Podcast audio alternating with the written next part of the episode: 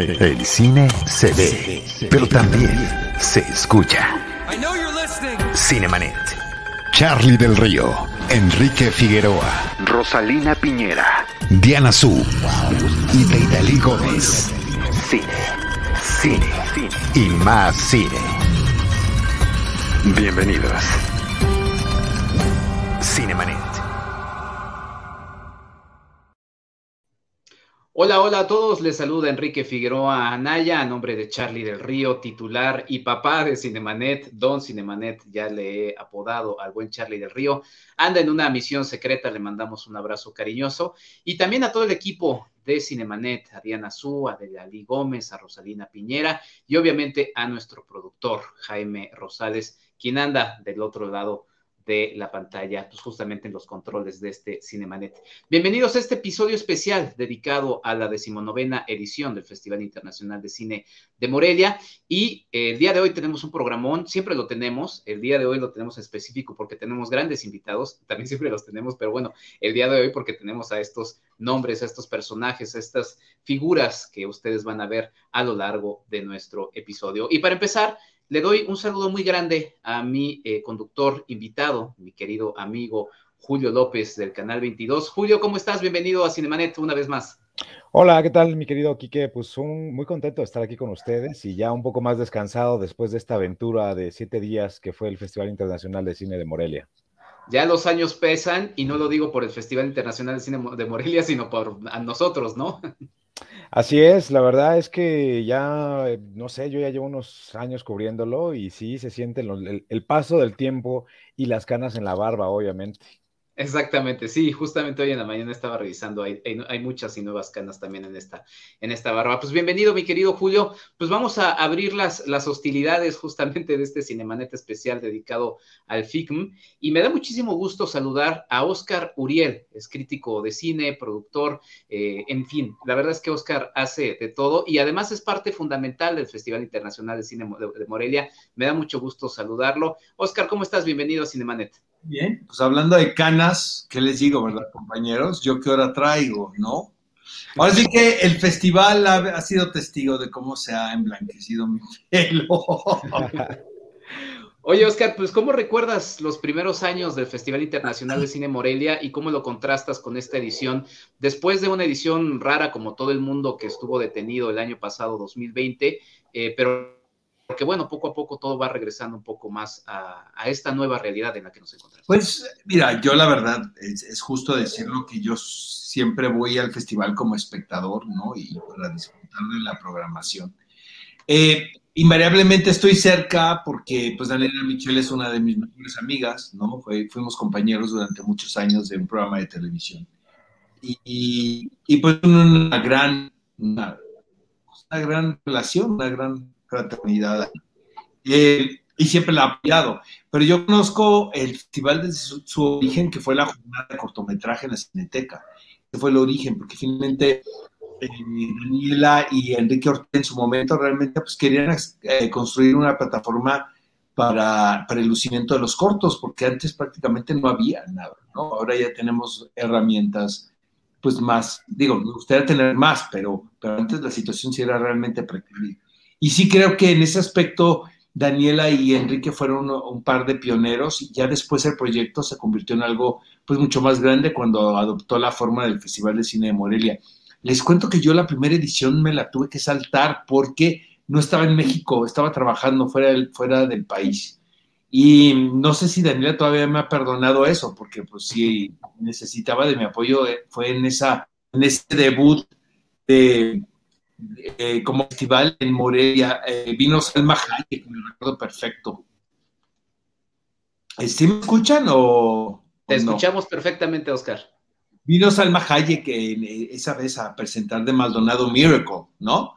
Esta, esta, esta película que dirigió ella. Y, y, pues sí, me ha tocado ser testigo de cómo ha crecido. Desde mi punto de vista, es el festival de cine más importante que hay en la República Mexicana. No sé si Julio vaya a estar de acuerdo conmigo, pero pero sí siento que tiene una personalidad muy específica. Eh, todos los, eh, los, involucrados, los directivos, han construido un, una atmósfera muy particular que nada más se da en el Festival de Cine de Morelia, ¿no? Eh, tiene que ver también su programación ahí, son como muy escrupulosos a la hora de, escoger títulos, tienen un equipo de programadores muy, muy, sofisticado, está por ahí mi estimado Alonso, está también Rafa Viña, está Jean Christophe, pues hay gente muy importante de la industria, ¿no? Y, y este fue, les digo algo, eh, y de verdad no, se los digo honestamente. Yo creo que esta es la edición que más he disfrutado de todas, pero tiene que ver obviamente con el regreso post-pandémico, aunque vivimos en una crisis todavía muy aguda, pero em, las ganas de que de, todos los que estábamos ahí, de que se sucediera algo importante. Y vi películas muy, muy, muy padres, la verdad. Este, me la pasé fantástico en este festival. Mi querido Julio, tú lo destacabas también como uno de los más importantes eh, en, Latinoamérica y pues ya por favor hagamos este uno a uno como conductor invitado que eres. Tu micrófono, tu micrófono. Digo, este, se me nota la inexperiencia todavía. Muy el micrófono. No, no, no, no se prende el micrófono. Y, este, y pues sí, ya, ya lo decías, ¿no? Este, creo que nos ha tocado cubrir festivales en otras partes del mundo. Bueno, a mí no, en tantas como a, como al buen Oscar Uriel, pero pues sí, este festival, sin lugar a dudas, es de los más emblemáticos. Ya pasó, ya vino a saludar Saúl, que me escucha hablar, escucha hablar del Festival de Cine de Morelia y él también quiere participar. Y sonreír, ¿no? Y sonreír, sonreír. Sí, no, la, verdad es que este año, como ya lo decía Oscar, eh, fue una, una edición diferente, pero, pero muy eh, alentadora, ¿no? Pensamos que estamos esperando, yo ya me estoy frotando las manos para ver qué nos, con qué nos van a sorprender en la vigésima edición, la edición 20 del festival. Yo la disfruté también muchísimo, ¿no? Como, como bien, este, ya lo hemos dicho, tenía ganas de ir al cine, tenía ganas de ver a algunas personas que no había visto ya en varios años y tenía ganas de ver muchísimas películas y la verdad es que quedé satisfecho, muy cansado, pero muy feliz de esta edición de, Morelia.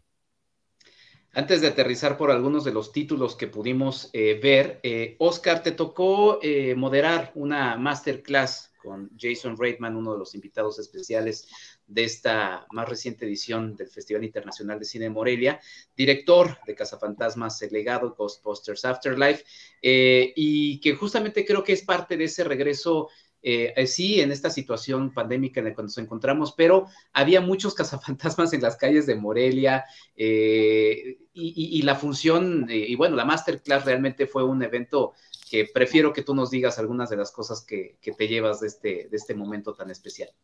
Pues fue fantástico, la verdad. yo había entrevistado a Jason Reitman antes, ¿no? Un par de veces.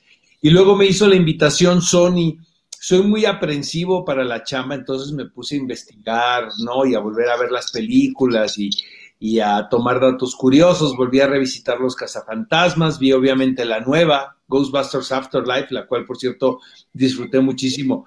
Pero lo más importante fue volver a ver las películas dirigidas por Jason Reitman. Eh, qué bárbaro, me parece un tipo bien padre, tiene un estilacho y no es porque yo haya sido el anfitrión del masterclass, pero eh, tiene un tono inclusive anti, anti, anti-americano, ¿no? Anti-establishment, eh, una crítica siempre a la América corporativa. Eh, personajes, sus protagonistas son antihéroes, antiheroínas, y, y, y, no, y no insiste en justificarlos o en presentar el lado, ¿no? El lado bueno, si le podemos decir, ¿no? Entre esto, entre comillas.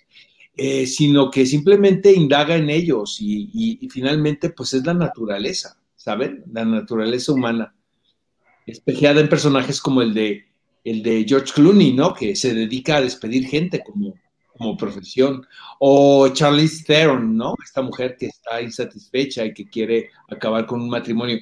Entonces yo, yo valoro muchísimo eso porque son pocos los directores que trabajan en Hollywood eh, constantemente y que aún así pueden llevar como sus ideas y, sus tesis, ¿no? En las películas.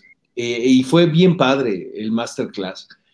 eh, nunca sabes qué va a pasar, ¿sabes? Da un rush así como bien particular. Debería de ir más a terapia yo, la verdad, para tratar mi enfermedad, pero sí, sí te pone muy nervioso porque finalmente puede pasar todo en un masterclass. O sea, le puedes preguntar a algo a alguien que no le gusta, ¿no? O a lo mejor el tono en que se lo estás preguntando no es el correcto o lo malinterpreta, porque finalmente pues hablamos dos idiomas, aunque pues yo trato de hablar mi spanglish. Pero el tipo es muy, muy inteligente, pero el que me sorprendió más fue el papá, Ivan Reitman, quien se conectó vía Zoom con nosotros al masterclass. Y realmente la conexión pues funcionó, jaló súper bien, porque pues ahí también son cosas que tú no controlas. Para empezar, la línea de internet, que aquí en México pues ya sabemos, ¿no? Entonces yo la verdad ni siquiera me pongo a pensar en eso, sino a disfrutar el momento. Para eso me contratan también, por si algo pasa, pues entretener gente, ¿no? Contar chistes pero este, pero creo que quedó todo bien padre, ¿no? Yo quedé muy satisfecho, este, y pues sí, la idea es de que, sobre todo los jovencitos, ¿saben, chicos? O sea, puedan aprender algo, ¿no?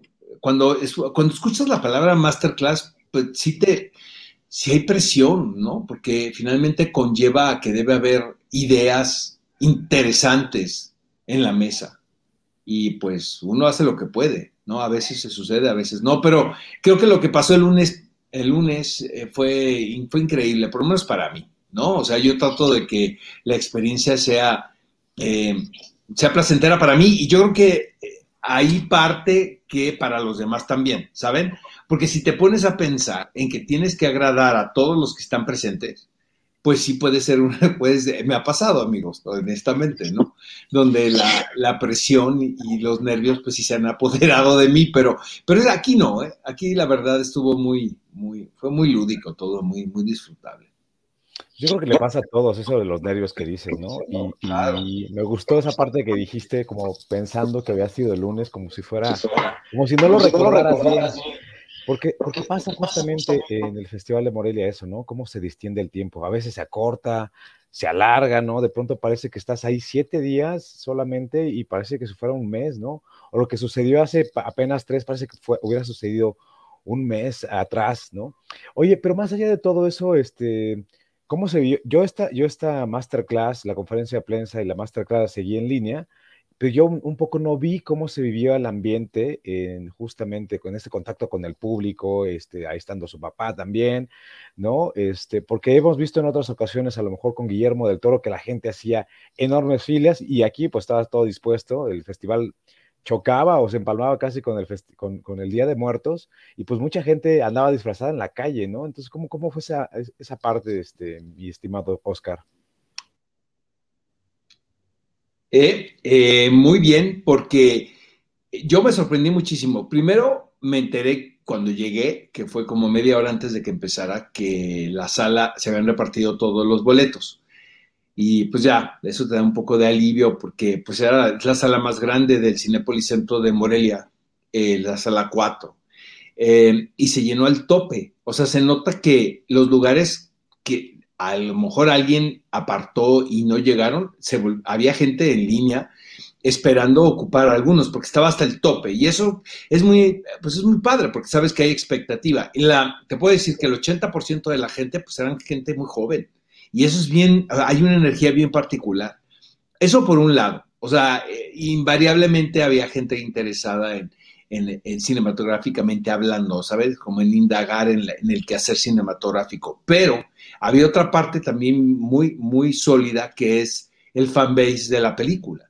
Entonces iban disfrazados de Ghostbusters, ¿no? Y te gritaban de que, que eran Ghostbusters de qué zona. Entonces te decían, no, pues yo soy del Estado de México, ¿no? Yo soy de la Ciudad de México, yo soy de Guanajuato.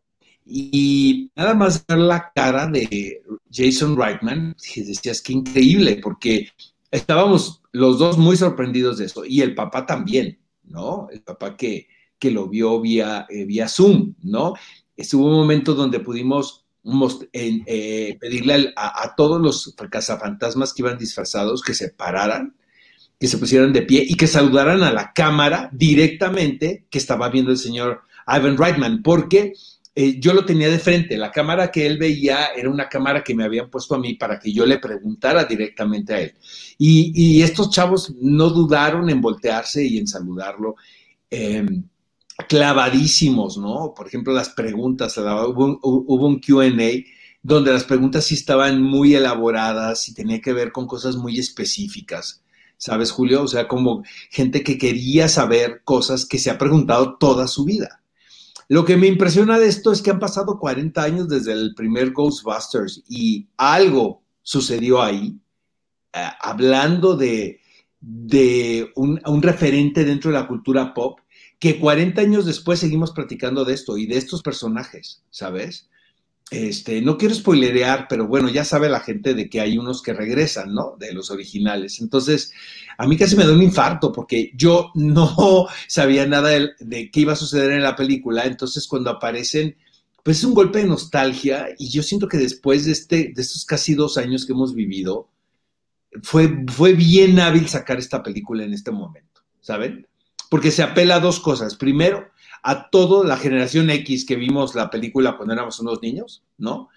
O, y a una nueva generación que es seducida por un reparto de jovencitos y jovencitas, algunos ya con carreras ya reconocidas. Entonces, pues sí, está muy pensado en el aspecto de la mercadotecnia, ¿no? De, cómo, cómo atraer al público. Obviamente, pues si la película conecta, va a ser un exitazo, ¿no? Que yo creo que lo va a ser. Sí. Oscar, agradeciéndote mucho estos minutos que te permites eh, de estar aquí en este Cinemanet dedicado al Festival Internacional de Cine Morelia. Antes de, despedirte y agradecerte, ¿qué películas eh, nos, recomiendas para la gente que está viéndonos y que pues, van a seguir viendo en muestras? ah, claro. Miren, pues ahora en Morelia, yo ya había visto The Power of the Dog, la película de Jane Campion. No sé si ya la vio Julio. Pero tú la viste ya, Enrique, ¿verdad? Me sí. cara de que la viste. Eh, yo creo que es una de las películas más importantes de este año. Y fíjate que yo tuve la oportunidad de verlo a manera de screener, ¿no? Porque se va, la van a poner en una plataforma por ahí. Es ya muy, muy pronto. Entonces no se preocupen, les estoy hablando de algo que van a poder ver. Pero tenía mucha tentación de verlo en pantalla grande porque como que Jane Campion eh, eh, descubrió, los drones, ¿no? Y se nos fue, pero, pero con todo, ¿va? Entonces, realmente el retrato de los paisajes que hace ahí de Montana, pues son alucinantes. Es una película, me atrevería a decir que probablemente sea mi película favorita de Jane Campion, fíjate. Es que ya la vi dos veces y me gustó más esta segunda vez que la vi ahora en Morelia. Este, de verdad no se la pierda. Es un estudio de la masculinidad bien inteligente, con personajes complejos, eh, muy, una película que todo el tiempo te está sorprendiendo como espectador. Eh, son, son más de dos horas, pero realmente el tiempo se pasa muy rápido. Entonces, me gusta mucho esa. Eh, mm, eh, la de Maggie Gyllenhaal, creo que está un poco hypeada, ¿no? La que está basada en la novela de Elena Ferrante, que también la van a subir en plataforma. Vi puras cosas que ya voy a poder ver próximamente. Oye, yo, la verdad. ¿Viste la de Sorrentino, la nueva de Sorrentino? Me dijeron que era fantástica. Me encantó lo de Sorrentino. Eh, ya hubo ahí por alguien que me, dijo, neta, le digo, sí, porque siento que deja a un lado el, sentido cáustico de las cosas y la ironía, que le, sale muy bien, ya lo sabemos. Y, conecta más con, esta, esta, parte honesta, ¿sabes? Que tiene que ver, es muy, es autobiográfica, ¿no, Julio? O sea, creo que son pasajes eh, muy cercanos a la vida de Sorrentino. Y y es un melodrama como solamente los italianos les sale, caray. O sea, a mí me encanta, pues, o sea, es cine de eh, Vittorio de Sica, por ejemplo. Obviamente, pues hay referencias a Cinema Paradiso, ¿no? Porque finalmente el protagonista quiere ser director de cine. Pero eh, la disfruté muchísimo, muchísimo, muchísimo. También la van a poder ver en plataformas, nos van a dominar las plataformas, amigos. Pero este, eh, me da mucho gusto poder decir que la vi en pantalla grande, porque finalmente, pues, Estamos hablando de cineastas muy importantes hoy en día que independientemente de quién les produzca la película, ellos hacen una película para ellos, ¿saben? O sea, no me queda la menor de las dudas. Entonces, la composición del cuadro, eh, pues es bien interesante. ¿No? Ahora, si no queda otra, pues la vemos todos en plataforma, pero si hay chance, eh, que yo creo que sí la va a ver, ¿eh? de estas películas que les estoy hablando, por lo menos aquí en la Ciudad de México seguramente va a haber algunas funciones en la Cineteca antes de que estrene en, plataforma, pero sí la de Sorrentino me gustó mucho. ¿A ti te gustó, Julio? Híjole, fíjate que la disfruté muchísimo también, tenía muchísimas ganas, fueron de las poquitas que pude ver porque, bueno, como tú sabes, este, a mí sí me toca ir a pegarle duro las entrevistas y entonces la competencia... ¿Qué me estás tratando de decir? ¿Que yo voy a echar la hueva o cómo? No, no, no, que, hago muchísimas entrevistas del festival, a pesar de que este, este, estas últimas dos ediciones del festival han sido como muy acotadas y contenidas, el festival sigue siendo inabarcable, ¿no? O sea, la verdad es que es espectacular la cantidad de películas que hay. Yo tal vez habré visto, no sé, unas 15 o 20 películas de largometraje entre documentales y ficciones, ¿no? Mucho mexicano y muy poco internacional. Esta fue de las poquitas que vi, este, y otra de las poquitas que vi, este, fue la, de la civil, bueno, que ahí está justamente, eh, ¿cómo se Marcela Ramírez. Pero como tú dices, yo tenía la intención, o sea, ya la había visto yo en, este, en mi pantalla, en un screener, ¿no? Pero tenía la intención de verla en pantalla grande porque me quedaban algunas dudas y quería estar seguro de que lo que estaba pensando este, estaba bien o estaba mal, pero ya viéndolo en una pantalla de cine con el audio, pues lo mejor posible. Y, y, por eso fui a ver de nuevo la civil, que también dura dos horas, ¿no? La que me sorprendió eh, de principio a fin fue, fue Titán, ¿no? Este, que la trae Cine Caníbal. ¿Para qué, le eh, estrena creo que el, los primeros días de diciembre, ¿no? El, 3 de diciembre, el 3 de diciembre. Ah, el, el, 3 o el 5 no se pierdan, no se pierdan Titán, cara. Es la palma de oro de este año y es definitivamente una de mis tres películas favoritas. No es para todos, les advertimos, ¿no? no digamos que no es una experiencia familiar, ¿no? Es una película para adultos, pero, pero qué gozada de película, ¿eh? qué bárbaro. Es, es una experiencia definitivamente. Oscar Uriel, te agradezco mucho por estar estos minutos aquí en este eh, especial dedicado. a ustedes, amigos, y salúdenme mucho a Laura y a Rodrigo y, les mando un fuerte abrazo y una felicitación de verdad por, por su espléndido trabajo en la película y a mi querida Columba, ¿no? Y cuando quieran nos conectamos, chicos. Mil gracias, Oscar. Mucho éxito, como siempre. Bye bye. Cuídate, Oscar.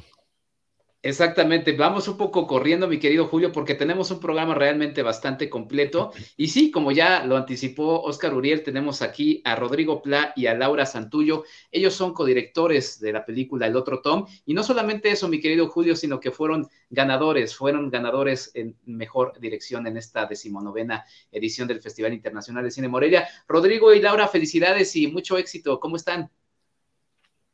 Hola, ¿qué tal? Muchas gracias por la invitación aquí para compartir. Este, pues estamos muy contentos, qué decir, este, súper emocionados eh, con el premio, pero sobre todo con lo que está pasando con la película en general, ¿no? Una edición bien compleja en el sentido de que la competencia estaba durísima, ¿no? Estaban películas que venían de los festivales, películas mexicanas, que eso hay que mencionarlo, que venían de los principales festivales del mundo, ¿no? Venían películas del Festival de Cannes, venían películas del Festival de Venecia, venían películas del Festival de Berlín, ¿no? Y ahí se fueron un poco repartiendo estos reconocimientos. Nosotros tuvimos la oportunidad poquito antes de, de, de hablar, de que se presentara justo esta película que ya había estado en, Venecia, si no mal recuerdo, ¿no? ¿Cómo fue para ustedes presentarla para, el público mexicano, que un poco es también este, donde se piensa que es como el lugar donde más acogida va a tener?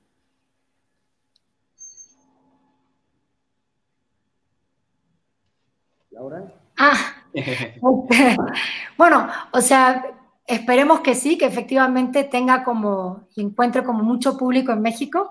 Igual yo tengo la impresión de que presentar eh, en, el país donde uno vive, que es donde más gente lo conoce a uno, en realidad también eh, tiene como un nervio extra, ¿no? O sea, por un lado, evidentemente es súper emocionante que la vayan a ver tus amigos y tu familia y así, eh, pero también da como un nervio extra, como sea, si la presentas, yo qué sé, en Varsovia, nadie te conoce propiamente, entonces, este, no, no va a haber, si no les gustó, no te vas a enterar demasiado, pero bueno, ya presentarla como en Morelia o pasar a presentarla en México en el sentido más amplio, pues le pone un nervio extra, ¿no? Al asunto, emoción y nervio. Voy a leer un poco la sinopsis que viene en el catálogo del FICM de El Otro Tom. Dice, Tom es diagnosticado con trastorno por eh, déficit de atención e hiperactividad y atendido por ese padecimiento. Sin embargo, un extraño accidente pondrá a Elena, su madre, en guardia contra la medicación psiquiátrica. Su negativa a seguir dándole fármacos ocasionará que los servicios sociales amenacen con retirarle la custodia de su hijo. Es una película que, por cierto, se acaba de anunciar el día de hoy que estamos grabando este Cinemanet o que lo estamos haciendo en vivo. Eh, estará formando parte de la 50 muestra internacional de cine de la Cineteca, así que la podrán ver prontamente y la verdad es que es una película que vale toda la pena. Eh, ah, usando esta situación que acaba de pasar de dar la palabra a uno y a otro, te pregunto a ti, Rodrigo, ¿cómo fue esta codirección justamente con, con Laura? Eh, ¿Cómo fue esta experiencia en conjunto? Bueno, este, digo, Laura y yo somos pareja desde hace casi 25 años o por ahí. Eh, y de alguna forma el cine se ha vuelto un emprendimiento en conjunto. Este, ambos somos gestores de todos los proyectos de largometraje que hemos hecho. Eh, con Laura coescribimos La Zona, de cierto adentro, luego ha habido como cada proyecto ha encontrado su camino, yo, Laura escribió algún guion sola, algunos sola, no sé qué, y pero de alguna forma yo ya participaba en esos guiones, lo menos, ha habido como altibajos, y ella también participaba en la dirección. Entonces se dio con bastante naturalidad que en, en este caso como que compartiéramos los créditos y las funciones, o sea, por supuesto, eh, cada uno tiene como su lugar de especialidad, o sea, yo dirijo un poco más que Laura, Laura escribe más que yo, este, pero ambos participamos en, los procesos del otro.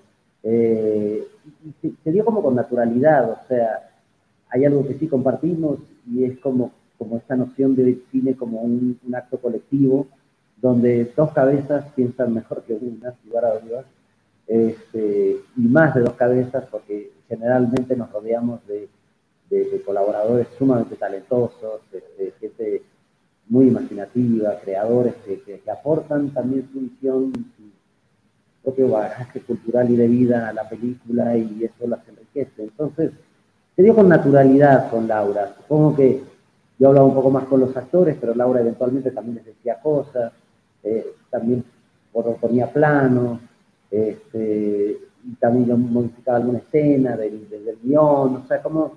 Eh, se dio con naturalidad y, fue una linda experiencia. La verdad es que disfrutamos mucho el proceso, nos dimos un tiempo largo, un tiempo largo de preparación, que creo que es de las cosas que hemos aprendido, cuanto más tiempo le destinamos a la preparación, más disfrutamos los rodajes. Eh, fue una inmersión en un mundo que no conocíamos, El Paso, Texas, en Ciudad Juárez, fue conocer gentes, cabezas y realidades muy diferentes y eso salimos enriquecidos de todos los aspectos. Así es, eh, ya en otras ocasiones hemos platicado sobre que justamente la película y el libro que escribió Laura son cosas completamente diferentes, hay cambios significativos, justamente algunas de esas son las locaciones donde se desarrollan ambas historias, pero lo que tienen en común es que tienen como, de alguna manera, al centro de la historia o como hilo conductor es la medicación excesiva medicación de, eh, en niños, ¿no? Este, y por eso pensaron que era mejor. Eh, me gustaría que, que nos hablas un poco de esto, Laura, de la crítica que hacen justamente a esta problemática en el que parece que la solución a cualquier tipo de comportamiento particular en un infante es darle una pastilla, ¿no? Este, y eso es de lo que habla también la película.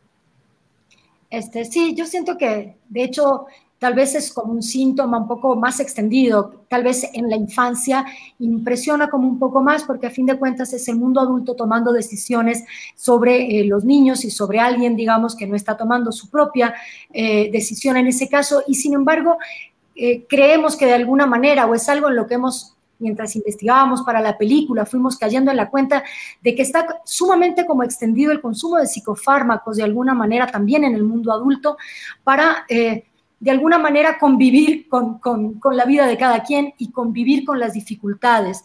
Eh, y eso de hecho nos ha parecido como muy llamativo. Creo que sí es como un síntoma de nuestros tiempos. Tal vez la búsqueda de las soluciones rápidas, de las soluciones de alguna manera eh, sencillas o cómodas, pero lo cierto es que convivir con uno mismo no es ni cómodo ni fácil y entonces en realidad muchas veces este abordaje medicamentoso no hace más que tapar ciertos síntomas de cosas y malestares que podemos traer como seres humanos.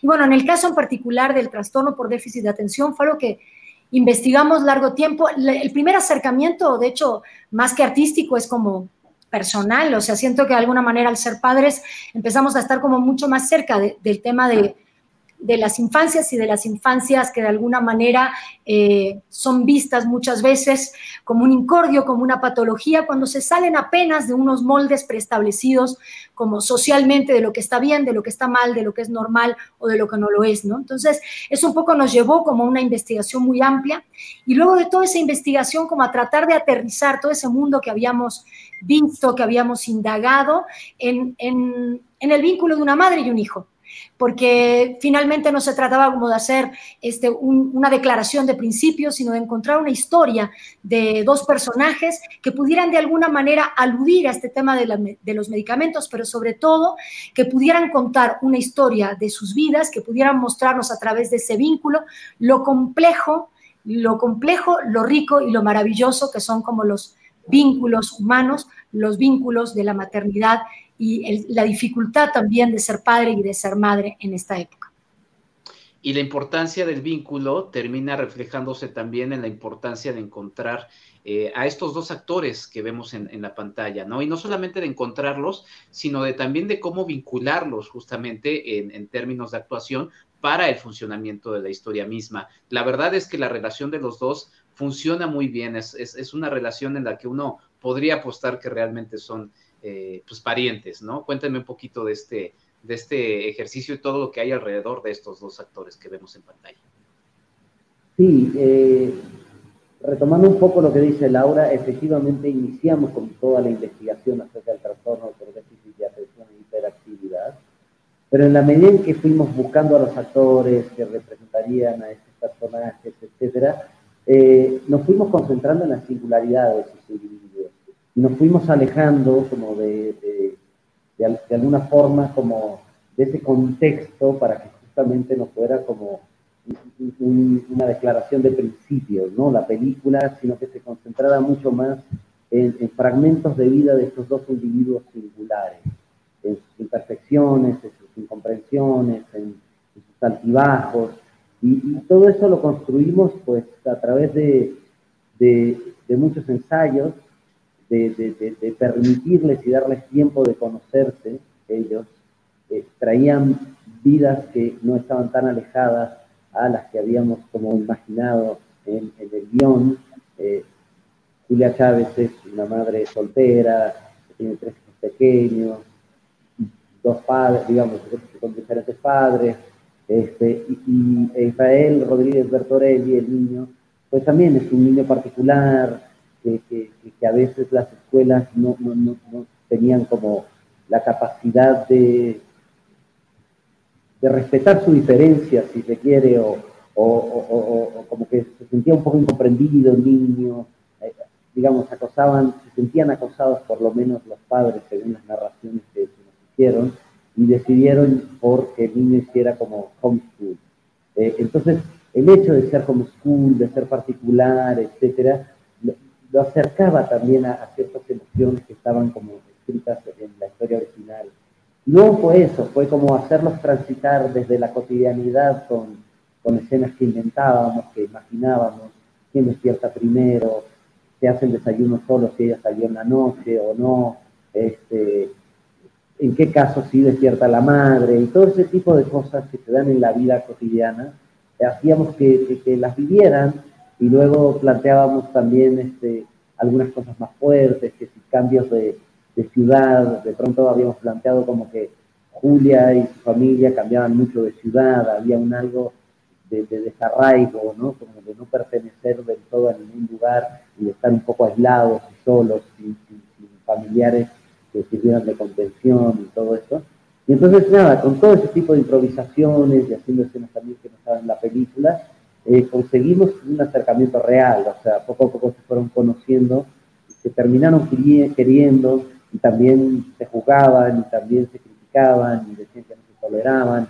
En fin, creo que conseguimos algo bastante rico que, a todos nos entusiasmó y casi que sí terminamos todos siendo bastante amigos. Fue un proceso eh, esto, esto, sí, yo no se los he preguntado y no sé si alguien más este, se los preguntó, pero me, me, parece interesante. Este es su primer largometraje, hablado casi completamente en inglés. ¿no? Este, ¿Cómo fue para ustedes abordar una historia en un idioma pues que, no es el, que toda su vida han, han hablado y a, través del cual se han expresado, en el cine también? Eh, bueno, eh, primero eh, una parte del asunto es que en realidad en primera instancia el guion no estaba estrictamente concebido para que hubiera tanta carga de, inglés. Si bien evidentemente en el momento que decidimos que iba a ser en El Paso y en Ciudad Juárez, eh, sí había una serie de diálogos y esta idea de la binacionalidad y de la bilingüalidad, de alguna manera eso sí estaba presente, pero en principio todo el vínculo que se desarrollaba entre madre e hijo eh, debió haber sido, y de hecho lo era en el guion, eh, en español. Eh, pero el asunto fue que mientras se hacía como la búsqueda de, estos actores, que, bueno, que eran actores, no actores, digamos, mientras se va haciendo como la búsqueda de la gente en El Paso, Texas, básicamente, y en más lugares, eh, se hace una serie de talleres, de unos, unos talleres gratuitos de teatro para los niños del lugar, que de hecho no solo Israel queda a partir de ese taller, sino todos los niños que se ven en la película. Pero el asunto fue que eh, aparece Israel y era el niño que mejor lo hacía, eh, que de alguna manera brillaba. Y, el punto fue que Israel, si bien eh, su papá es mexicano, pero él ya es nacido en Estados Unidos y él no hablaba español, entendía un poco, pero no lo suficiente como para poder desarrollar toda la película en español, porque justamente había algo como de desconexión cuando llegaban los diálogos que no estaban en inglés. Entonces, ahí se tomó una idea y una decisión radical, eh, que fue eh, eh, ir trasladando todo muy rápidamente y con la ayuda de los actores y con la ayuda de todo el que quisiera ayudarnos a, el inglés, o sea, a trasladar todo el diálogo madre-hijo, transformarlo rápidamente en, en una comunicación en inglés para que de alguna manera Israel pudiera dar todo su potencial eh, que sabíamos que tenía y, que el español estaba complicando de alguna forma. ¿Cómo, ¿Cómo, se sintieron en las proyecciones que tuvo eh, el otro Tom ya en este Festival Internacional de Cine Morelia? Eh, ya la gente se podía permitir acercarse, les pregunta, les empieza a... Es una película que la verdad deja mucho, mucho que pensar. yo siempre insisto que la cosa no es verla también a través de los ojos de la situación que estamos viviendo a nivel mundial, pero pues a uno lo deja pensando de muchas, muchas cosas que estamos también viviendo. Eh, ¿qué, le decía, ¿Qué les decía la gente y cómo lo vivieron eso?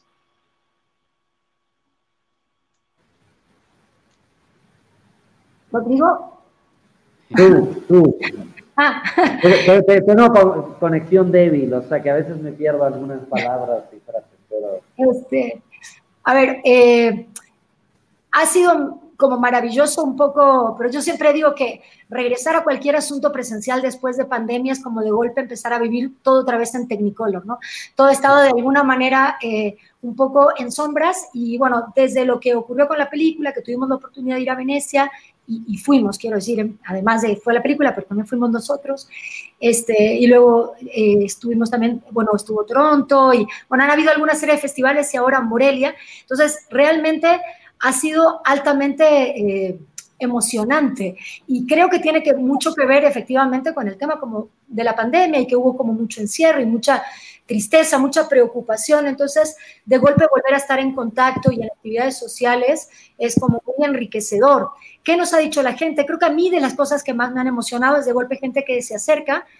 Eh, público, quiero decir, pero público que a su vez se siente de alguna manera tocado por la película, a veces porque son asistentes sociales, a veces porque son maestros y están en contactos con niños, con niños medicados. Entonces, ha sido como muy interesante la expresión o, el modo en que la gente lee la película, a veces de una manera más crítica, menos crítica, pero sobre todo de una manera conmovida, en el sentido de que aquello que vieron les despertó reflexiones o cuestionamientos y, lo comparten con uno y, de alguna manera ahí se vuelve como una cosa de retroalimentación muy, muy interesante, ¿no? Este, también ha pasado con, con, algunos padres, madres, y, que de hecho siento que eso tiene mucho que ver con que es muy controversial la propia idea de medicar, no medicar, del propio diagnóstico, y eso hace que, que mucha gente a veces se sienta como tocada eh, eh, por la película de alguna manera y cuestionada a veces de una manera como muy personal, ¿no? Entonces, pues sí ha sido como, como interesante y bueno, ahora también viene la muestra y creo que eh, se expandirá como e, esa sensación en el tiempo y obviamente eso emociona, ¿no? Rodrigo, y después de la muestra, eh, ¿tienen pensado eh, estrenar o cómo, cómo va a ser el camino de esta película? Justamente estaba con nosotros hace rato Oscar Uriel y decía que pues prácticamente todas las películas llegan al cine y muy rápido llegan a alguna plataforma. Bueno, no sé si es el caso de la nuestra. Ojalá llegara rápidamente a una plataforma, pero digamos que tal vez por por el ritmo de la propia película, que también es un poco más pausado, porque no tiene los puntos de quiebre y giros dramáticos en los, minutos eh, que pide un poco como eh, un cine con pretensiones más comerciales, pues, pues no, no, tiene tanta cabida, la verdad, en las plataformas. Y eso nos ha pasado también con películas anteriores, que, que no tenemos tanta suerte. Espero que eso cambie, por supuesto, y que el criterio de las plataformas sea más amplio. Lo que sabemos hasta el momento y que nos llena de alegría es este, estamos en la muestra de cine, que, para mí, vamos, yo me formé viendo películas en las muestras de cine desde la vieja cineteca hasta la actual. Este, nada, eh, es mi casa, entonces eso, pues nada, me llena de orgullo y alegría, básicamente. Eh, y, que también tenemos, tuvimos el apoyo del Epicine para hacer como esa distribución comercial que alrededor del mes de abril, si no me equivoco, haremos también otra salida del abril del año que viene, como en salas comerciales, etcétera. Seguirá mostrándose en festivales y con suerte nos acogerá alguna plataforma. No lo sé. Pues ahí está, para que estén pendientes de la muestra internacional de cine de la Cineteca Nacional, que además es la edición número 50, entonces entra en un momento bastante especial. Y pues sí, estén atentos del camino del otro Tom de Laura Santullo y Rodrigo Pla, a quienes les reiteramos una vez más la felicitación por este reconocimiento en el Festival Internacional de Cine de Morelia. Muchas felicidades y muchas gracias por estar en este, en este episodio especial. Muchísimas gracias por la invitación. Hasta luego. Muchas gracias a ustedes. Nos vemos pronto. Gracias. Pues ahí vamos, mi querido Julio. Y vamos a darle la bienvenida a otra amiga que es eh, la periodista eh, cultural. La verdad es que es una periodista que, que, admiro mucho y quiero mucho, mi querida Columba Vertis de Proceso. Columba, ¿cómo estás? Bienvenida a este episodio especial del Festival Internacional de Cine de Morelia en Cinemanet. Hola, ¿cómo están? Eh, Enrique, Julio, también eh, los admiro, es mutuo, eh, admiro su trabajo y, pues bueno, qué gusto que los vi en Morelia en esta 19 edición que pues que se terminó muy rápido y que las circunstancias eh, pues todavía no son las mejores por la pandemia, pero disfrutamos las proyecciones en físico. Híjole, ya las extrañaba mucho y extrañaba comentar ahí mismo con los compañeros, eh, como, como, eh, con los actores y el talento que fue pues de, de, estas proyecciones, ¿no? Era, es muy rico y, muy satisfactorio y, y, se aprende mucho además. En algún momento yo me sentía agobiado por la cantidad de gente que ya andaba en las calles de Morelia, en el centro de pronto veías, y veías centenadas de gente ahí y decías, ay, ¿qué estoy haciendo aquí? Pero luego ya te metías en una sala y había un montón de gente también dices, bueno, lo estás disfrutando. Y, pero más allá de eso, fíjate que me contó un pajarito que Columba es, era de las personas o de las pocas personas que apostaba por la película que terminó siendo la gran triunfadora de la noche. ¿no? Este, se llama 50 o dos ballenas que se encuentran en la playa. No sé si lo dijiste a muchas personas, pero la verdad es que todos apostaban a que iban a ganar otras películas. Y este, y bueno, pues es el ojo que también ya tiene bien educado Columba. Pues eh, eh, a veces se le atina, mi querido Julio. Fíjate que, eh, a mí cuando vi la película 50 o dos ballenas se encuentran en la playa, me llamó mucho la atención que se abordara, pues, cómo es la situación de, los juegos por Internet, ¿no? Eh, pues que, motivan con retos a los jóvenes para, suicidarse y muchos me decían, no, pero es que ya llegó muy tarde la historia porque ese juego de la ballena azul ya pasó, pero eh, no, en realidad eh, los juegos em, en Internet, sobre todo en TikTok, que es una de las plataformas ahorita que ven muchos jóvenes, hay como cinco o seis juegos que están realmente causando mucho problema. Ya ha habido em, pues niños que se suicidan en, en Coahuila, en Baja California, por estos juegos y yo creo que mm, pues eh, hay que dar la, pelea y sobre todo que no, no, dan la cara a quienes crean este tipo de, juegos. Por supuesto, eh, cuando vi la película yo coincidí con, con, el director de que no es el juego que, hace que, que te motiva a que te suicides, ya hay problemas atrás de estos chicos que, que ya tienen la determinación de suicidarse y pues se refuerza esa idea con los juegos, ¿no? Entonces me gustó esa parte de la película y bueno, eh, se me hacía coherente, sí es una producción muy sencilla, económicamente incluso, pero bueno, yo creo que ese debate debe existir, sobre todo ahora que pase la pandemia eh, se habla de que la principal enfermedad o las principales enfermedades que se van a desatar pues son las de la salud mental, ¿no? Habrá una pandemia de salud mental. Sí, sí, es una película que sin duda confronta a todos niveles, como bien dijo Julio, tanto a nivel eh, cinematográfico, ¿no? Lo que se puede hablar de ella, como a nivel temático. La verdad es que es una película que toca un tema bastante sensible y complejo. Julio, ¿querías comentar algo? Sí, fíjate, justo sobre la película, ¿no? Para contarles un poco a la gente que no esté viendo de qué se trata, ¿no? Un poco el título revela este, la sinopsis de la película, ¿no? Eh, las ballenas está basado en este juego de la ballena azul que circuló por internet hace un par de, no sé si meses o años ya. Este, y lo otro es que tiene que ver con estas ballenas que son los personajes tienen que cumplir 50 retos. La película ya va avanzado, entonces uno de esos retos es que en algún momento dos ballenas se conozcan y bueno, ahí es donde justamente arranca esta historia de, 50 o dos ballenas se encuentran en la playa. Yo tuve la oportunidad de platicar eh, con Jorge, ¿no? Esta película tampoco es que o sea, puede ser que dentro del festival haya sido una, sorpresa, pero ha recorrido festivales muy interesantes. Se estrenó en Venecia, se estrenó en Tallinn, estuvo en el Cairo, fue al Festival de Lima y bueno, tiene un cierre espectacular aquí en Morelia, ¿no? A lo mejor era el director. Esta edición se caracterizó por tener ganadores poco conocidos, ¿no? En, documental eh, ganó las hostilidades de un joven realizador de 25 años, cuando tenías por ahí, por ejemplo, a no sé, ya este, documentalistas consagrados como Juan Carlos Rulfo, como Tricia Sif, ¿no? Este, y otros muy buenos, ¿no? Como director este, de esta película Omala, ¿no? Pero bueno, no sé qué piensas tú, este, Columba, justamente de esto que comento, de, obviamente de la película y de estas sorpresas que trae siempre consigo el festival.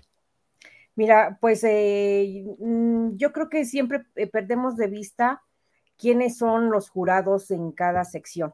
Entonces, eh, hay jurados que son muy intensos, como en este caso, eh, ¿no? Estos jurados de, que, había eran muy intensos. La mayoría de los jurados, incluso los de Michoacán, estaban eh, muy conectados con el tipo de sección que les tocó y a veces eso lo perdemos mucho de vista.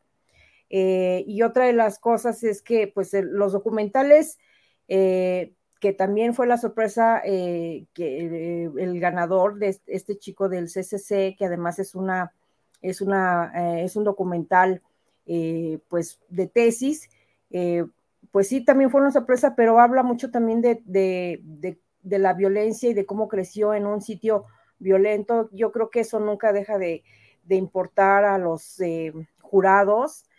Y bueno, a mí me causó de alguna manera mm, emoción que estuvieran grandes y eh, eh, cineastas, como tú dices, y jóvenes. Por, eh, a mí me, gustó mucho el documental de Juan, de Juan Carlos Rulfo, pero claro, nadie quiere saber ahorita sobre, sobre el COVID, ya es como así, va a ser muy difícil que se distribuya este documental porque habla, cartas a distancia, habla de cómo enfermeros y médicos empezaron en la primera ola del COVID a ayudar a, en un hospital a los enfermos a conectarse con los familiares afuera, que fue como la innovación, fueron los que impulsaron primero escribirse cartas, pero como pues había contaminación, eh, los empezaron a, a, pegar en el vidrio para que se conectaran los familiares y los enfermos, y luego pues fue por video con el celular. Entonces, y sin, sin permiso de los, eh, pues de, las autoridades de ese hospital, empezaron a filmar esta situación y me parece que no fue abordado de manera amarillista, ¿no? Eh, y pues así hay circunstancias que, eh, que atraviesan muchos filmes que a, veces pues los hacen pasar por un mal rato, como la distribución que acabo de mencionar va a ser muy difícil para Juan Carlos, me imagino, a pesar de su trayectoria.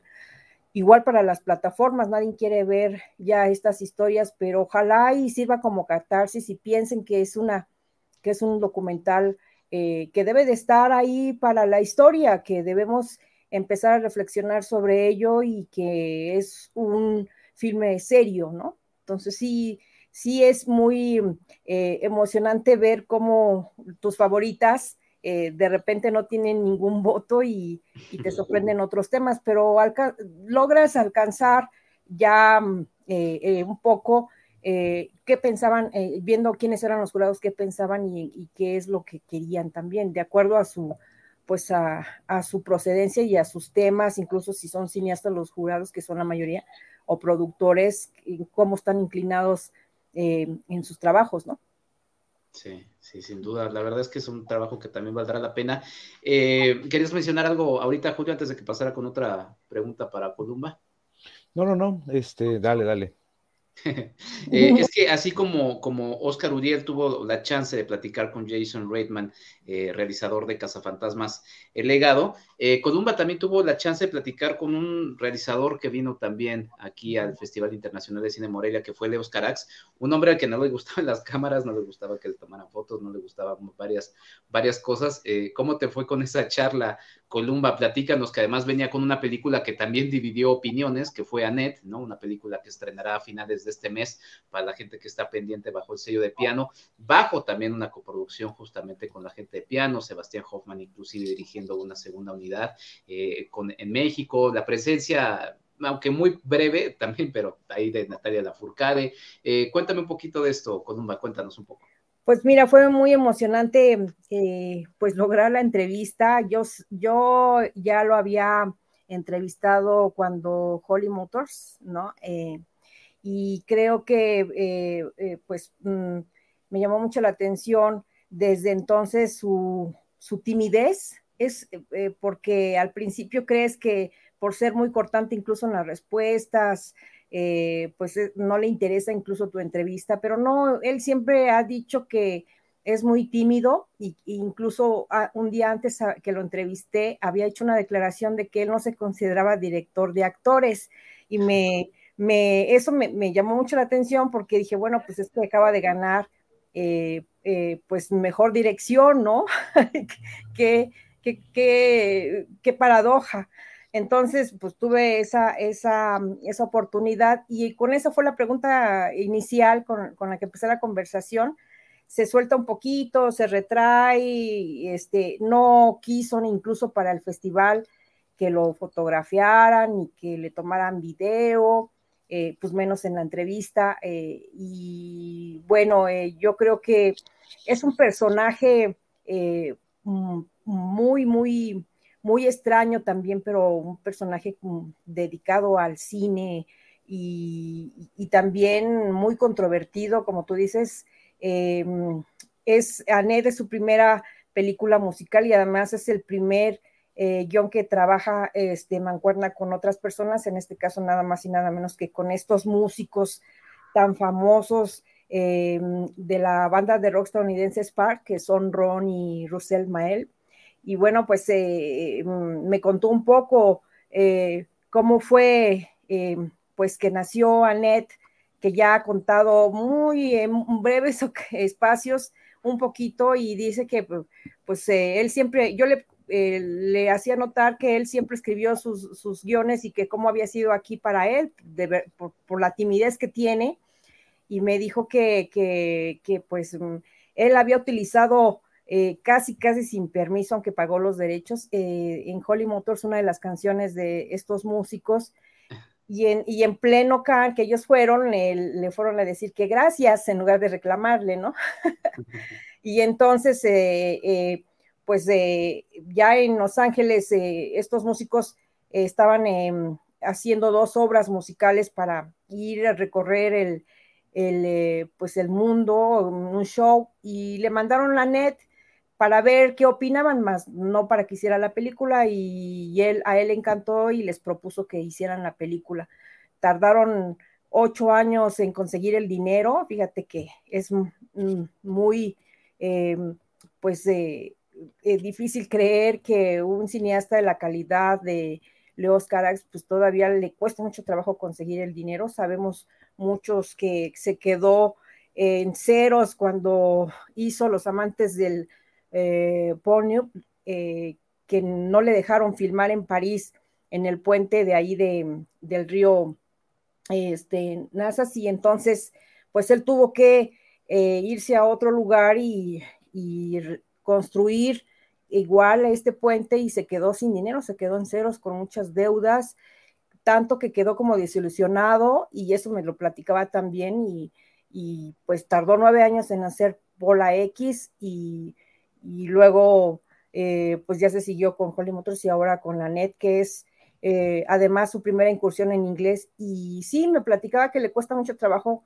platicar con los actores y, que pues la cámara mm, es eh, como que habla por él, entonces fue muy, fue muy satisfactorio conocer un poquito más de él, aunque tienes que sacarle las, las respuestas muy exactas porque se puede decir sí o no, o se puede seguir ya platicando contigo, pero fue una grata experiencia, es un ser humano muy, muy cálido eh, y sí se nota que le cuesta mucho trabajo eh, pues estar en público, eh, porque a veces se le olvida incluso lo que, lo que está respondiendo y te vuelve a preguntar, ¿qué me dijiste?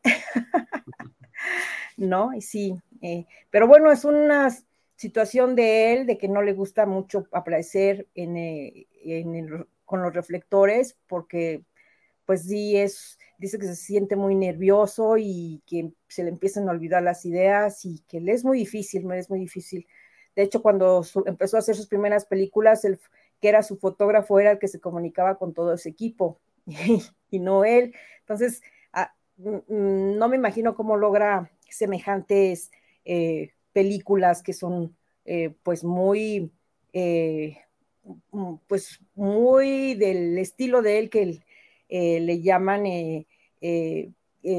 como él se apellida, porque además eso, no se apellida así, es un estilo caraxiano, pero él no se apellida así, tiene otro nombre, es Alex, creo que se llama Alexandre Christophe Dupont, si no me, si no me equivoco, y bueno, esa es la, película, digo, la, la, pregunta pendiente que he tenido siempre porque no me da tiempo de hacérsela, ¿por qué usa pues un, un, este, un nombre anónimo, ¿no? Tal vez igual puede ser por su timidez o no sé, pero eso me llama la atención. Y bueno, sí me dio media hora, pero pues es difícil hacerle todas las preguntas. No te escuchamos allá. Ya siento envidia de Columba. y ahí se va el trabajo este, periodístico también, porque digo, a lo mejor ahora lo platica como de manera muy relajada, pero conseguir esas entrevistas es dificilísimo. Es muy probable que la única entrevista con Leos haya sido la de Columba, ¿no? Yo lo estuve buscando también, nunca lo encontré ya nos contará esa anécdota a lo mejor en otro momento, cómo es que consiguió esa larga entrevista, porque aquí en los festivales la realidad es que te dan muy poco tiempo para practicar con los realizadores. A veces cinco minutos, a veces diez, y tienes suerte quince, pero media hora ya es un regalo, un regalo completo. Sí, es un regalo. Enhorabuena, ¿eh? Que ya lo verán en la revista Proceso este domingo. Y sí, es muy difícil. Hasta Sabu vino a ver ¿Qué estaba sucediendo? qué padre. No, pues fíjate que eh, la empecé a tramitar desde mucho antes, eh, que ya sabía que iba a venir al festival y pues no me habían dado respuesta hasta eh, un día antes en la noche. Entonces, mm, sí, fue difícil, sí se pone uno nerviosa porque dices, chin, eh, a ver si nos enoja, por esa timidez que tiene, de repente, pues uno eh, también se inquieta porque no sabes cómo dirigirte en ese momento y no sabes también cómo estés, si esté cansado, pero no es porque sea un, ser, un mal ser humano, es porque en verdad no le gusta dar entrevistas, entonces a veces se le, se le entiende. Entonces a lo mejor eh, eh, cree él que nos basta con ver sus películas y pues nada más, ¿no?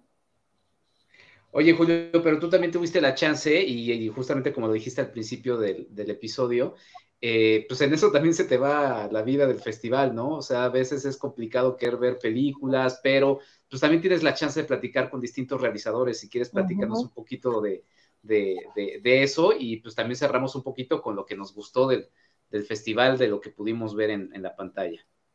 Sí, pues ya lo decías un poco, eh, un poco el festival es inabarcable, ¿no? O sea, tuvimos que empezar a hacer entrevistas, o al menos yo tuve que empezar a hacer entrevistas antes. Sabuk está aferrado que quiere salir aquí en Déjalo que salga, déjalo. Que salga, que salga.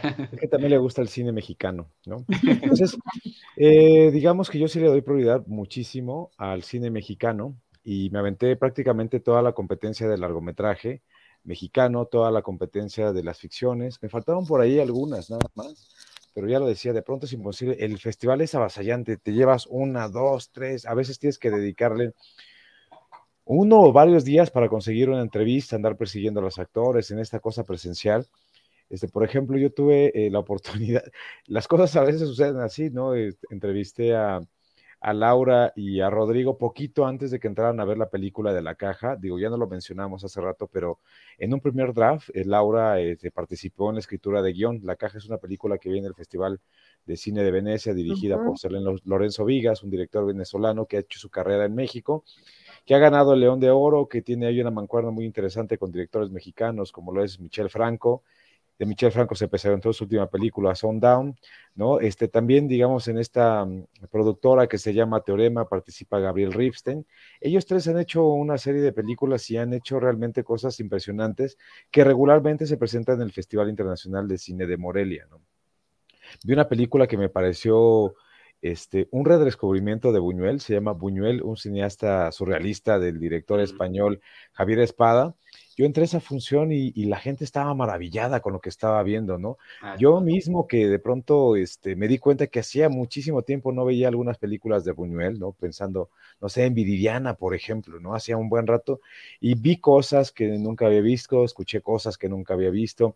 Me parecía que podría ser una película aburrida, pero no fue así.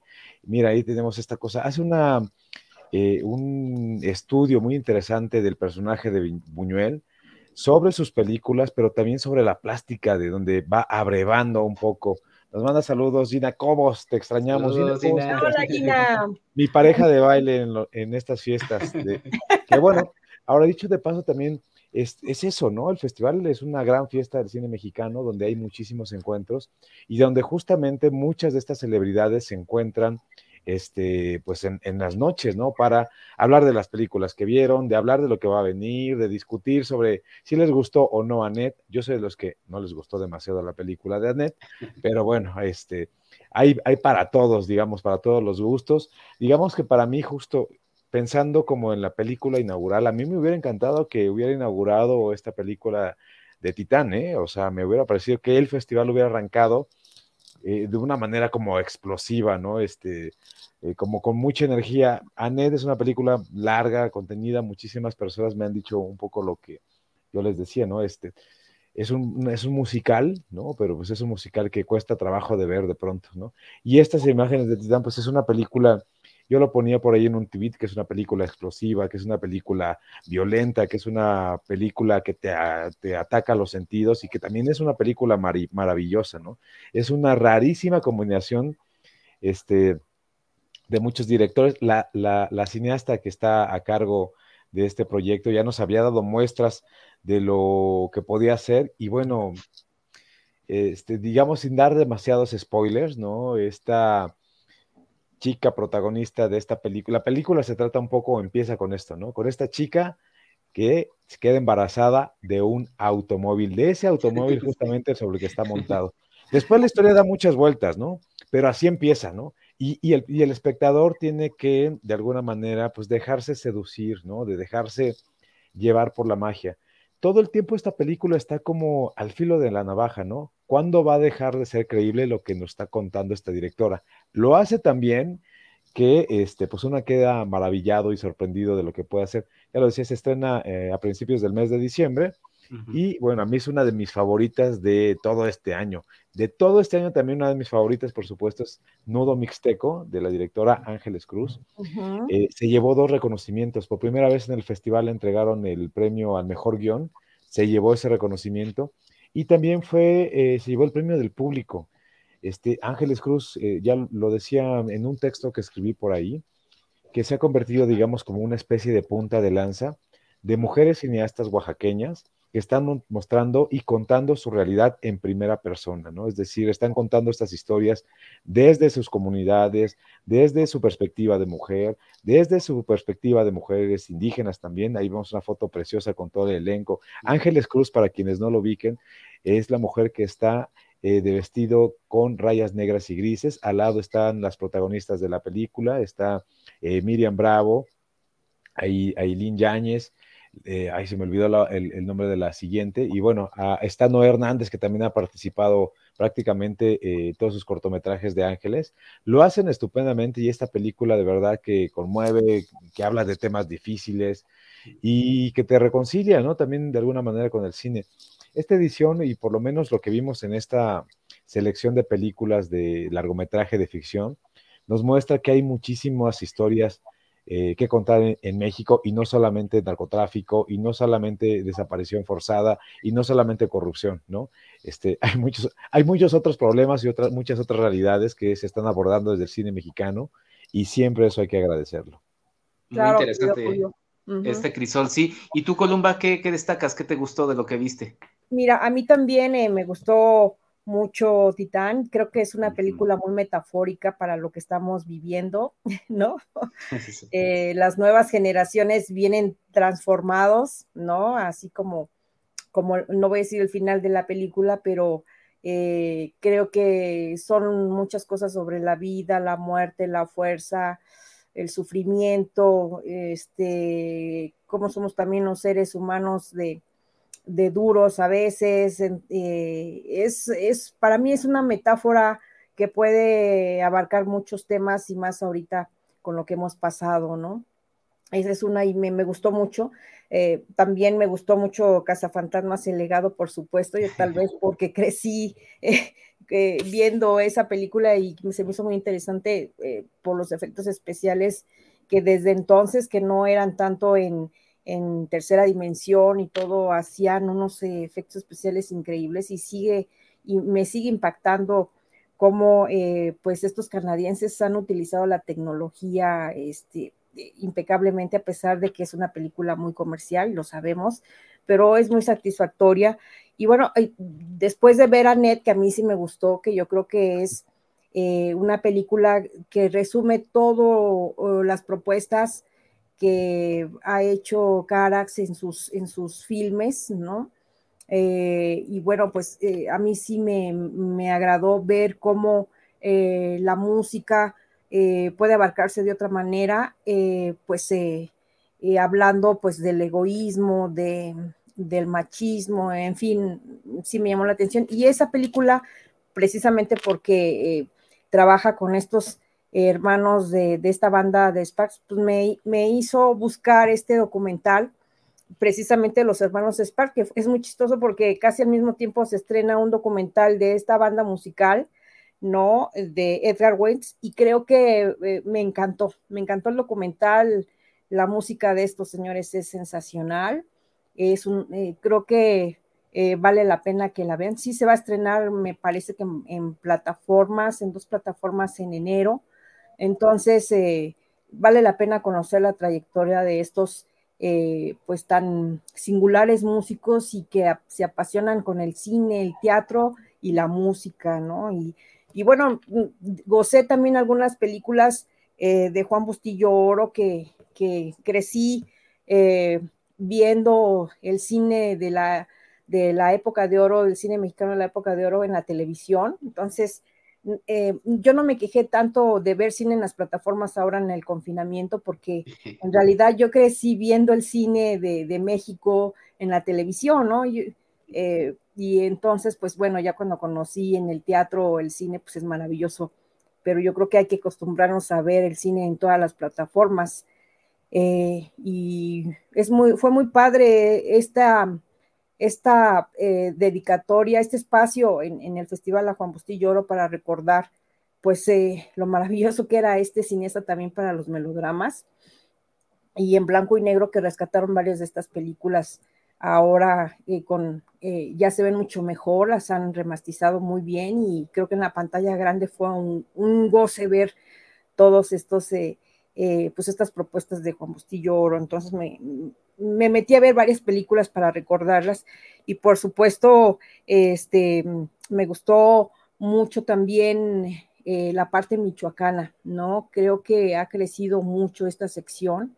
Hay excelentes películas, eh, muy, con muy buena eh, temática, muy buena resolución en el guion, muy buen sonido y, y también con temas muy actuales sobre todo de los que aquejan en Michoacán, creo que eh, van a destacar, eh, eh, sin duda, no creo que se queden ahí.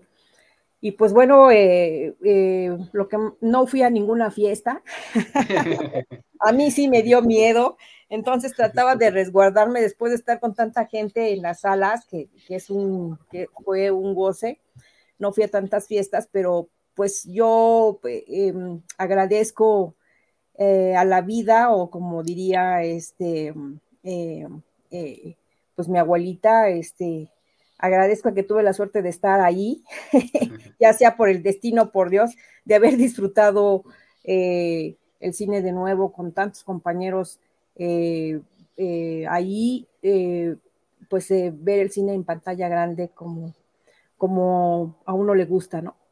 Incluso comiendo palomitas comiendo palomitas. Pues ahí está, eh, sírvase esto justamente como una invitación para la gente que nos está viendo y que no se ha acercado a un festival de cine eh, de todos los tipos y tamaños. La verdad es que eh, somos afortunados en México, tenemos distintas oportunidades de asistir a festivales de cine. Quienes nos están viendo en la Ciudad de México saben que también hay una diversidad muy interesante. Quienes nos ven en los estados de la República saben que también hay un, hay un festival. Alguna vez platicaba con un buen amigo, eh, Carlos Gómez Iniesta, quien me encontré también caminando por las calles de Morelia, y platicábamos sobre esta campaña que vamos a impulsar de asista a su festival local, ¿no? Tiene un festival local, asista, apóyelo, acuda, porque finalmente son fiestas que, que merecen y valen la pena realizar. Y pues bueno, ahí está justamente esta invitación a partir de este especial, en donde pues me dio mucho gusto tener a amigos, a colegas que admiro mucho, a ganadores de esta edición. Eh, y pues nada, muchísimas gracias, querida Columba. Seguiremos eh, tu cobertura de lo que hiciste ahí en, en, las páginas de proceso. Muy bien, pues ahora sí que esperemos que nos veamos en más festivales, si Dios y las vacunas quieren. Eh, y este, y bueno, pues como dice Julio, fue sensacional el festival porque vimos una eh, conjunción muy importante de cineastas que están destacando a nivel internacional en los mejores festivales y que también están participando en las mejores producciones internacionales, ¿no? Creo que, creo que está en buen momento el cine mexicano, a mi parecer. Sin duda alguna. Eh, Julio, eh, muchas gracias por acompañarme en esta aventura de este episodio especial como conductor invitado, que no sea la última vez, ya has estado en Cinemanet. Eh, me da mucho gusto que estés de, vuelta por acá y anticipo también a la gente que, me sigue que estarás participando en un podcast que em, ahorita acabando esto tengo que terminar de editar porque se publica mañana jueves para la gente que nos está viendo en vivo. Saludos a la gente que nos ve en el futuro. ¿A qué horas duermen, chicos? ¿A qué horas duermen? regresamos del festival el martes y eso complica las cosas. Ya, ya se ve cerca el fin de semana. Bueno, se les admira porque conozco su trayectoria laboral increíble. Muchas gracias por eh, invitarme y estar con ustedes. Gracias, Columba. Sí, ya lo decía, esto no para, esto del cine ya arrancó otra vez, ¿no? Mañana hay conferencia de prensa de la primera edición del Festival del Bajío, este, que va a realizarse en Guanajuato Capital, ¿no? Este, promete muchas sorpresas. Siempre las ediciones, las primeras ediciones son complejas, ¿no? O sea, tampoco hay que ponernos tan exigentes.